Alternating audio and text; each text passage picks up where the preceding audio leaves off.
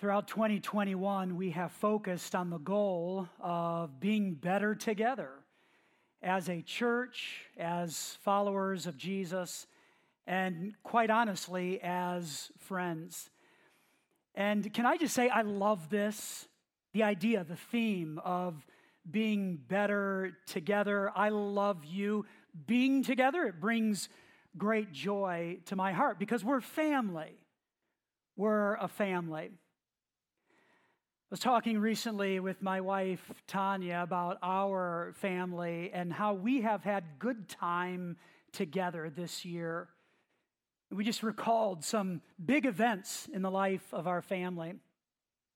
Back in May, we had the privilege of traveling back to Illinois where I officiated my niece's wedding. And it was just a beautiful day where we had the chance to watch as before God and before family and friends, Reagan and Tyler exchange covenant vows and committed to a lifetime of being together and a lifetime marriage. And just being with extended family, celebrating the two of them, it was a wonderful time. And then in June, our daughter Kaylee graduated from high school, and that was a lot of fun for us. And then in July, my oldest daughter Clarice got engaged to Brighton, and we're very excited about their future. They're actually both in the room right now and embarrassed because they didn't know that was coming. So, can you help me congratulate them? It's a great thing, and we have a wedding coming in 2022, and we're thrilled about that. Our three boys are doing well, and our youngest daughter is just delightful. We've had time together as a family, and we are better together because of that. And I feel the same way about our church family. We started meeting together again in person in February after a long break and a long pause of not being in person due to the pandemic. And that felt great in February, and I will say it still feels really good today just to be together with you. We hosted a vacation Bible school for our kids and their families, our students those in 6th through 12th grade are active and meeting again.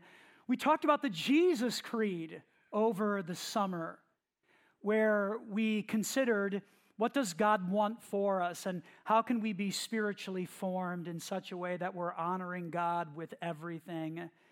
And it sounds like this love God, and then love each other. Love the people around you. Love your neighbor as yourself. And that was a great challenge for us as we have been continuing the process of coming back together as a family of faith. And as you watched, we hosted another church gathering in Delaware, and I believe God is bringing us together as the body of Christ. I see that, and it's a great thing. It really is. One of the aspects of that that I believe propels us forward and pulls us into that better together kind of life is gathering together. It's praying. It's responding to the greatness of God. It's looking out and meeting needs. All of those things they pull us into being better together. There is another aspect of this that's very important that pulls us forward into a better together kind of life, and that is a focus on truth. Specifically, God's truth and God's voice. What is truth, though? It seems that really smart people through the ages have had a difficult time really defining truth. Socrates did not even have his own definition of truth, he only believed in questioning what others believed as truth. And then there's Aristotle's definition of truth. Here it is to say of what is that it is not, or of what is not that it is, is false. while to say of what is that, I can't even read this. And then you have Jesus responding to a truth claim and describing that. And this is what we see in John's Gospel, chapter 18. So, with your copy of the Bible or with your device, I would encourage you to meet me in this New Testament book.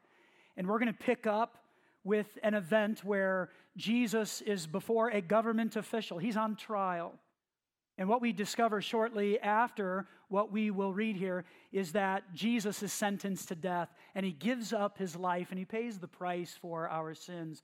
But before that, he has a little conversation with a government official about truth.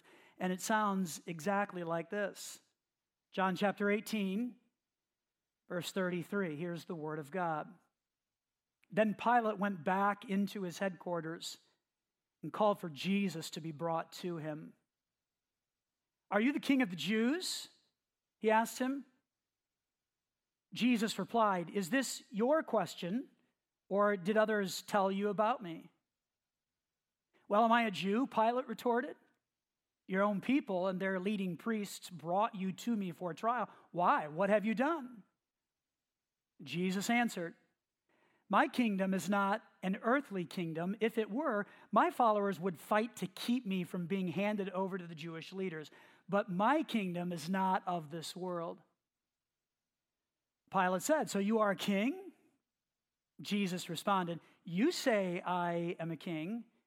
Actually, I was born and came into the world to testify to the truth. All who love the truth recognize that what I say is true. What is truth? Pilate asked. What is truth? It's interesting because as Pilate would have heard Jesus talk about the truth and describe it a little bit, he probably would have assumed that Jesus was a teacher or some kind of philosophizer. He's a dreamer, not a revolutionary. He's not a dangerous man. He's not violent. And it's possible that Pilate is being a bit sarcastic here. We don't know. Maybe he is also intrigued with the truth claims of Jesus. We're not exactly sure. What we do know is that Pilate asks the question what is truth? What is truth? And here's something for all of us to consider. If you were asked that question, how would you respond? What is truth? What is truth? Well, the philosophy of relativism says that all truth is relative and there is no such thing as absolute truth. But is the claim all truth is relative? An absolute truth? Or is it just relative? Postmodernism asserts that there is no particular truth, yet that in and of itself is a truth statement. Pluralism states that all truth claims, all of them are equally valid, but this is problematic because can two claims that are opposite be equally true at the same time?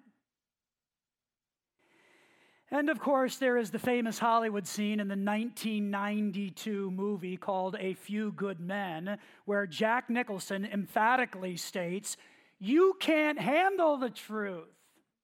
You can't even handle it.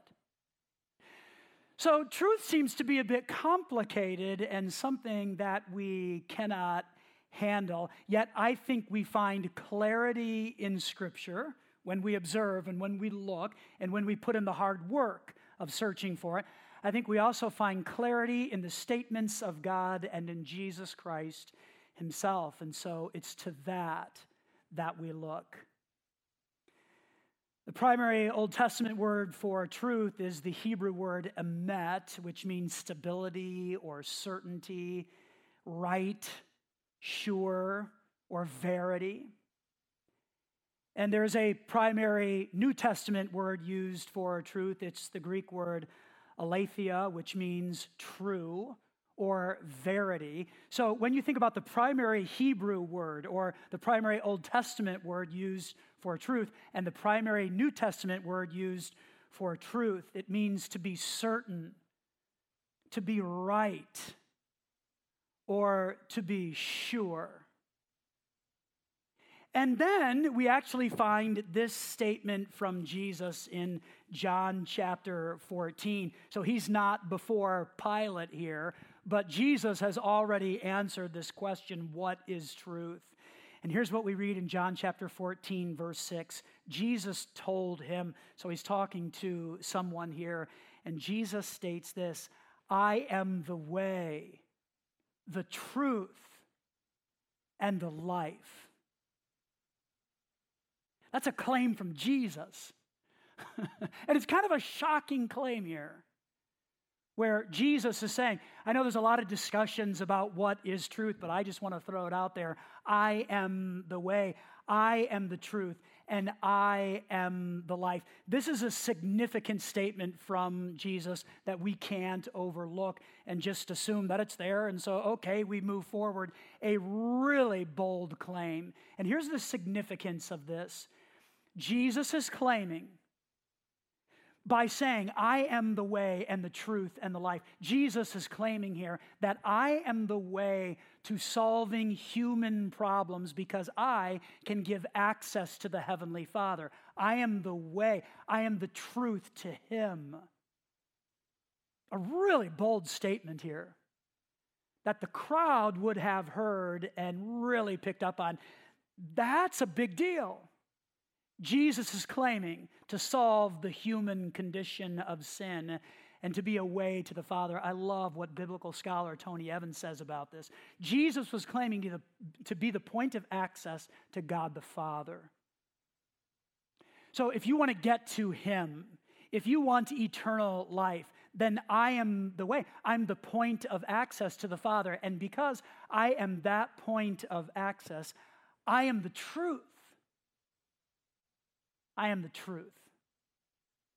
So here's our big idea today, and we'll kind of unpack this going forward. We are better together when standing with Jesus, who is truth. So he's the one who made this claim. And we want to say, as we continue to think about being better together, that that can happen for us when we stand with Jesus, who is truth. Now, I want to share one reason. There are probably more, but I want to share one reason why I believe it's challenging to stand with Jesus, who is truth. And I want to acknowledge that tension. I think this is a really difficult thing to do, especially in a culture that is pushing against this in a bold way. So I want to acknowledge that tension, and we'll consider one reason why it's challenging. And then I want to share an approach that I believe will be helpful. Okay, so let's critically think, even if it's difficult, and even if it disrupts us a little bit on the inside, let's think critically. So here we go, big idea. We are better together when standing with Jesus, who is truth. Here's what makes that hard we live in an age of a morality of self fulfillment. We could also just refer to that as worshiping self or the insatiable desire that we see in culture, and I believe we see it in a prolific way in the church as well, where life is about pleasing me and everything is focused on this morality of self fulfillment. So I think this kind of morality or self worship makes it really difficult to stand with Jesus, who is truth, because he speaks a different kind of language. Now, please know there's nothing wrong with enjoying life and enjoying self and being fulfilled. There's nothing wrong with any of that at all, and Jesus even speaks to that. But for followers of Jesus, if we're apprenticing with him, do you remember what he said about self? We actually looked at this over the summer and spent time on this particular statement. We find it in Mark chapter 8. Here's what we find. Then, calling the crowd to join his disciples, he, Jesus, said, if any of you wants to be my follower, so if you want to disciple with me, if you want to apprentice with me, if you want to accompany me, you must give up your own way. And there are other versions that say you must deny yourself, which sounds like the opposite of how culture is beginning to move. Jesus states here if you want to be my follower, deny self and give up your own way. What do we do with that? What do we do with that?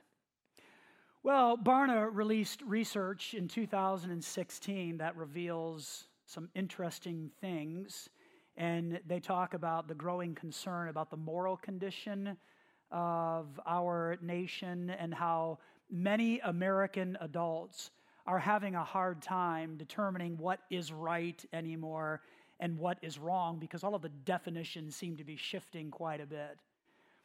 And it would appear that there's a new code for living. And here are just two components of that new code based on Barna's research.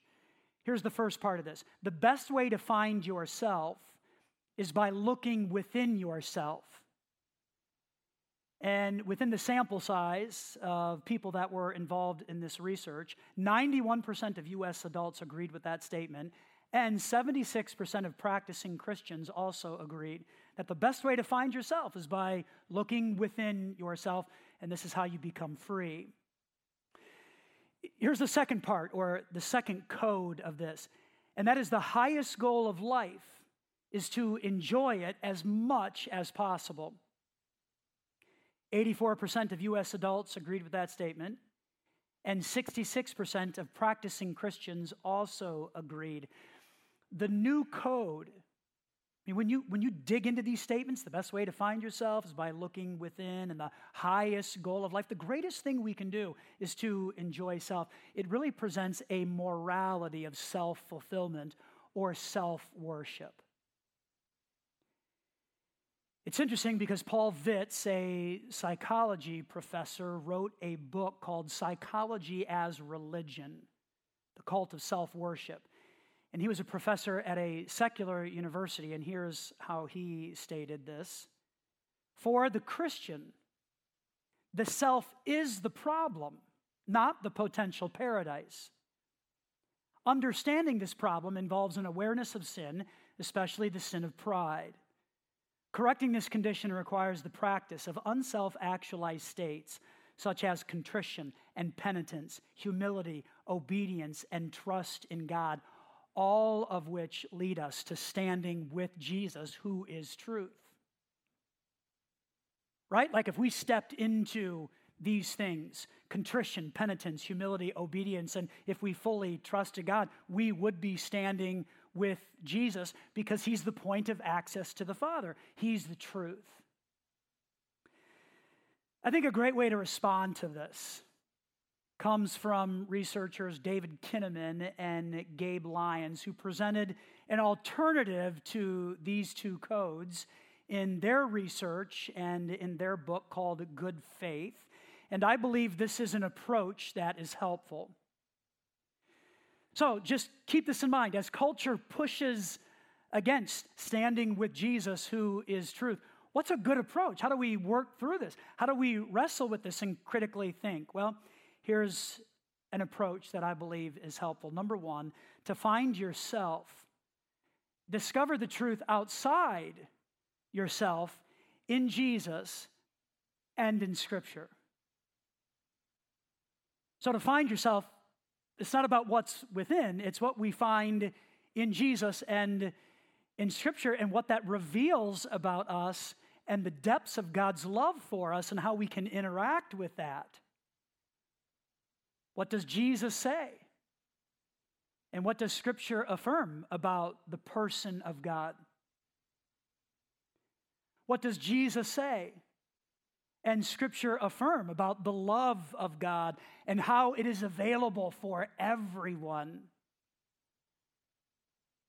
What does Scripture say about issues like life, death, sexuality, marriage, racism, and caring for the poor and the vulnerable. What does Scripture say about those items? We can define all of that on our own and come to our own terms, but what voice of wisdom is potentially guiding us? Am I just picking and choosing how I want to walk through all of that based on how I feel or the circumstances around me? Or am I wrestling with the truth of Jesus and what Scripture tells us about me and humanity, even when it's really hard to accept? And even when I may push back and not think it is accurate, am I willing to wrestle with that a little bit and discover truth in what Jesus says and what Scripture reveals?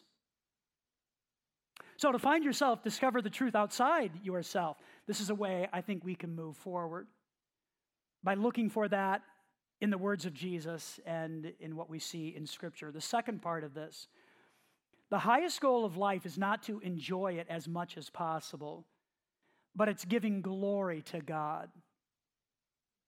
And this is something that's fascinating that you see in the ancient creeds. That the ultimate, the ultimate goal of life, the ultimate purpose of life is not self, but it's in giving glory and praise, giving honor to God, that this is the greatest thing that I can do with my life. I think when we come back to some of these ancient thoughts, it helps us to find ourselves and stand with Jesus, who is truth. I love the words of 1 Corinthians chapter 10 verse 31 that talk about this. Here's what it says. So whether you eat or drink or whatever you do, those are really broad categories here, right? Eating and drinking and anything you do, do it all for the glory and the word there is doxa, which means praise or honor. So everything we do, eating and drinking and watching the Eagles and everything else, it's about praise and honor being given to God. And when we do that, we find ourselves, it happens, because we're standing with Jesus, was truth.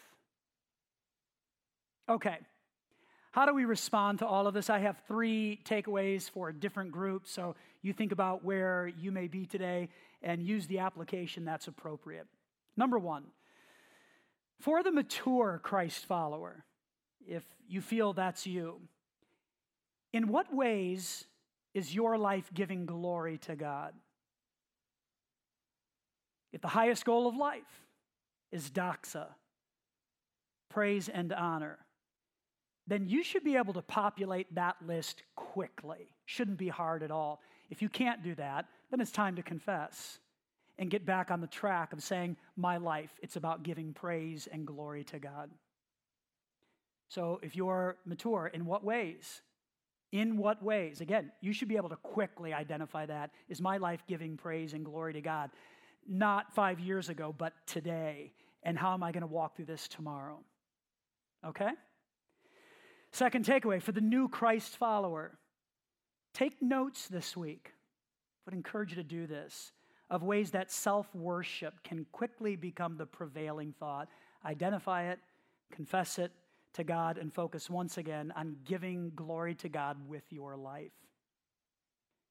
So, starting today and tomorrow, just identify ways that self worship the morality of self kind of creeps in and we move away from giving praise and glory to God to it being about me.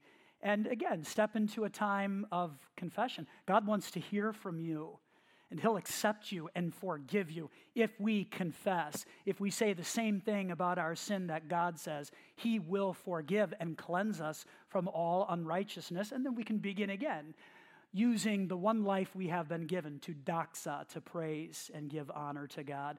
There are a couple of things that are coming here at Valley Point and that are already moving that I believe will help with this for both the mature follower and for people who may be new to apprenticing with Jesus. We have a discipleship pathway class format that will be coming in October, and I would encourage you to watch for announcements about this. It'll be a class format where you can gather in a smaller group, and we're going to talk about God and who is He and other theological aspects that will give us a great foundation for taking the one life that we have and giving praise and glory to God when we understand who He is. And I'd encourage you to think about that. We also have connection groups that are starting right now. And again, these are just ways to be known and loved, but to travel, to journey with other people who can hold you accountable with using the life that you've been given to give praise and honor and glory to God. So you think through that. These are great steps to take that I believe will help. Okay, one more takeaway, and that is for the skeptic. Is the morality of self fulfillment taking you where you want to go? I'd encourage you just to wrestle with that a little bit. Is the morality of self fulfillment taking you where you want to go? If the answer is yes, I would simply say that a life of trust in Jesus and a life of walking with Him is even more self fulfilling because this is where we find ourselves standing with Him. And I would encourage you to join me on that type of pilgrimage of walking with God because this is where we truly find ourselves. If the answer to that is no, then turn to Jesus. Trust in Him. He offers that to all. And begin the pilgrimage of being transformed into the image of Christ for the sake of others. Back to the big idea. We are better together when standing with Jesus, who is truth. We are better together, all of us, and all watching online, when we stand with Jesus, who is truth. I would encourage everyone and challenge you today to take some of this content and wrestle with it. Think about it. If you have been disrupted in some way, that very well could be God the Holy Spirit trying to stir you a bit. If you feel encouraged and affirmed, I believe that's God the Holy Spirit stirring in you, helping you keep your eyes on Him. However, God is working within you, don't ignore that. Don't push that to the side, but pay attention and do the hard work of critically thinking about truth. What is truth? Jesus declared, It's me. Because I'm the point of access to God the Father. That makes me the way and the truth and the life. May we stand on that this week and may it help us in all of our interactions. Will you pray with me? Father, we are thankful for what we have discussed today and what we find in John chapter 14 and in John chapter 18, where Jesus is having a conversation, and the question is asked What is truth? What is truth? A lot of people have tried to define this over the years, and it seems to be a bit challenging. But yet, even before Pilate asked that question, God, I think Jesus had already responded with an answer. I am the way, Jesus said. I am the truth, and I am the life. In a world that kind of pushes against that and focuses on the individual and a lot of other things, would you help us as apprentices of Jesus to keep our eyes on Him and to stand with Him, even when it's hard and even when we don't get it? Or even when we don't agree, help us to critically think and wrestle with truth, with Jesus. God, I confess to you today that I often become consumed with myself, what I want and what I desire. And that takes me away from standing with Jesus. So I confess that to you and ask that you'd help me to move away from what is normal and common and to live out what you described in Mark chapter 8 deny self, take up your cross, and follow me. This is the best way to live. It's the best way to live. Maybe some of you in the room or those of you watching online feel some of this as well. Just encourage you to talk to God about self worship if that's crept into you a little bit or maybe a lot. Just ask God to help you come back to Jesus, the truth.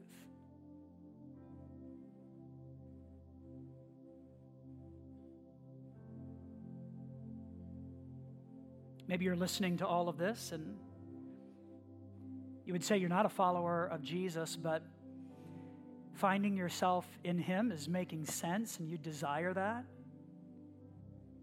You're ready to perhaps move away from worshiping self to trusting in the leadership and the forgiveness that God offers through the person of Christ, then I would just encourage you from your heart to His ears. Talk to Him about that. Tell Him that you're trusting in Jesus alone and you're not adding anything to that, not even self. You're just trusting in the work of Jesus, his life, death, and resurrection, and you're claiming who he is and you're believing in that. Thank him for rescuing you, for paying the price for your sins, for your failures. Tell him that you believe, you trust.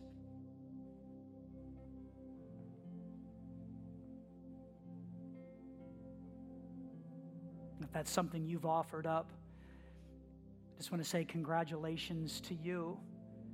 God tells us He doesn't turn anyone away, and it's our trust in Jesus that gives us access to the Father. And you have a whole new life out in front of you. Congratulations. Father, it's been a joy to be in your house today, to look to you Would you help Valley Point to really be better together? We don't want to just talk about that. We, we want it to be true. And it's hard. We don't always get it right. The human condition seems to interfere with being better together in all kinds of ways. And our culture pushes against standing with Jesus, who is truth. So help us to wrestle with this and to be a community of faith that's being pulled forward by the truth of Jesus. Knowing that will help us to really be better together. So help us as we internalize this and live it. We pray in Jesus' name. Amen.